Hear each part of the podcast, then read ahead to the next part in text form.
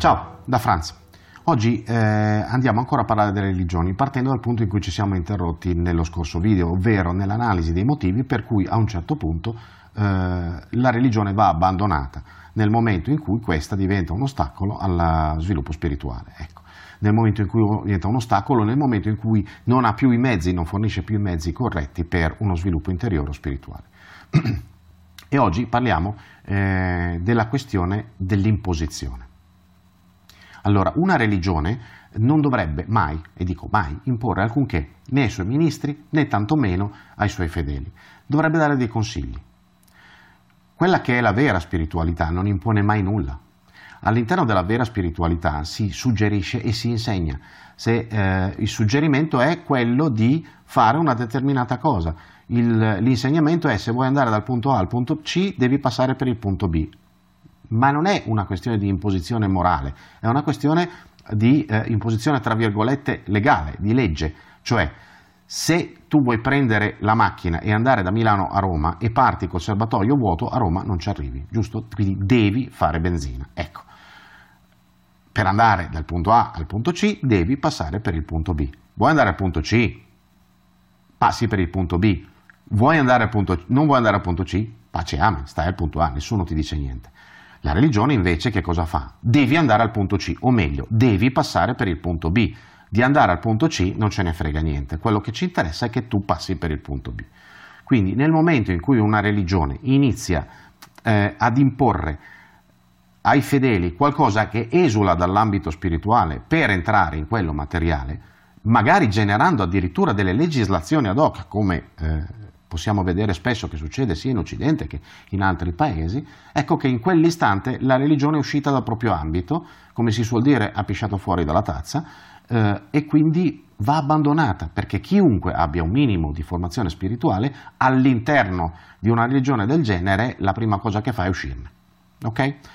Allora, in modo particolare, eh, quello che eh, rende una religione non più non evolutiva, ma addirittura involutiva e quindi di ostacolo attivo a quella che è l'evoluzione umana, è nell'istante in cui interviene con la castrazione di quello che è l'essere femminile. Nell'istante in cui una eh, religione, qualunque religione, interviene per castrare la donna da qualunque punto di vista, diventa opera al nero. Questo perché la possibilità evolutiva di una razza, di un popolo, eh, è contenuta all'interno della donna.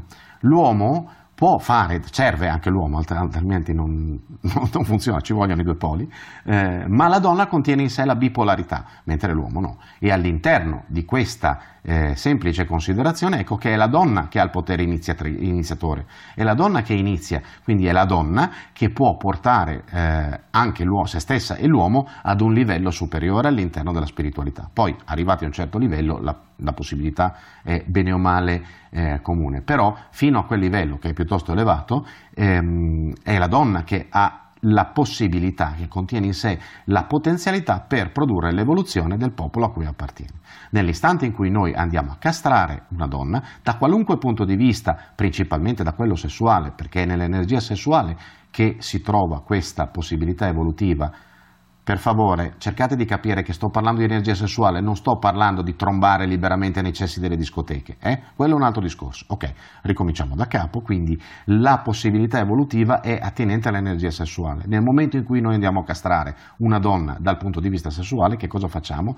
Cerchiamo in qualche modo di rallentare l'evoluzione del popolo o anche solo di quella donna, ma comunque nel momento in cui questa castrazione avviene a livello di religione, ecco che quel popolo intero eh, arresta la propria evoluzione spirituale o la rallenta comunque. Nell'istante in cui una religione cade in questo diventa opera al nero, nell'istante in cui una religione addirittura arriva a far eh, a, eh, condizionare talmente in modo profondo le donne che la professano da far loro credere che la loro castrazione sia la cosa giusta che deve avvenire, ecco questa è doppia opera al nero In Occidente abbiamo eh, l'imposizione dell'abito alla, alla, suora, l'imposizione del taglio dei capelli alla suora, al prete e quant'altro.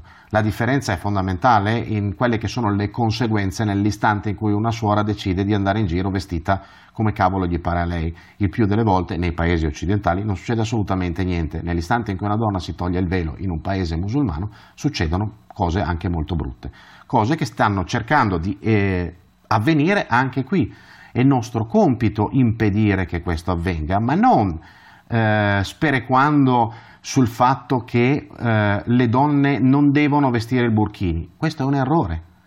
Le donne devono vestirsi come cacchio gli pare a loro, ma devono essere libere di decidere come farlo e non condizionate da una religione che addirittura prevede delle misure punitive se qualcuno non si veste in quel modo. Quindi il nostro lavoro, nostro di esseri umani che hanno abbandonato delle posizioni, tra virgolette, becere e medievali già da qualche decina d'anni, dovrebbe essere proprio quello di eh, produrre questo cambiamento nella concezione di ciò che è la donna all'interno di quella che è la società umana nell'ambito di uno sviluppo spirituale autenticamente eh, interiore. Tutto il resto sono fregnacce, Andare a imporre a una donna di non mettere il burkini è la stessa porcata eh, che imporre ad eh, una donna di metterlo. Andare a imporre a una donna di farsi una plastica facciale, di rifarsi le tette altrimenti non può andare in televisione, è la stessa porcata, non cambia niente. Rifarsi le tette o mettere il chador sono sempre porcate. La donna è sempre comunque eh, portata a castrare ciò che davvero sente, ciò che davvero è. Quante donne in menopausa oggi, siccome ingrassano e si, mm, produce, si produce all'interno della donna in menopausa proprio un cambiamento fisico, non si sentono più donne, ma non perché non possono più avere figli, perché il loro corpo cambia in maniera eh, sostanziale e non si sentono più donne stronzata immane, sono sempre donne, certo non possono più avere figli, chi se ne frega, rimangono donne all'interno, la loro femminilità, il loro essere femminili è sempre lo stesso.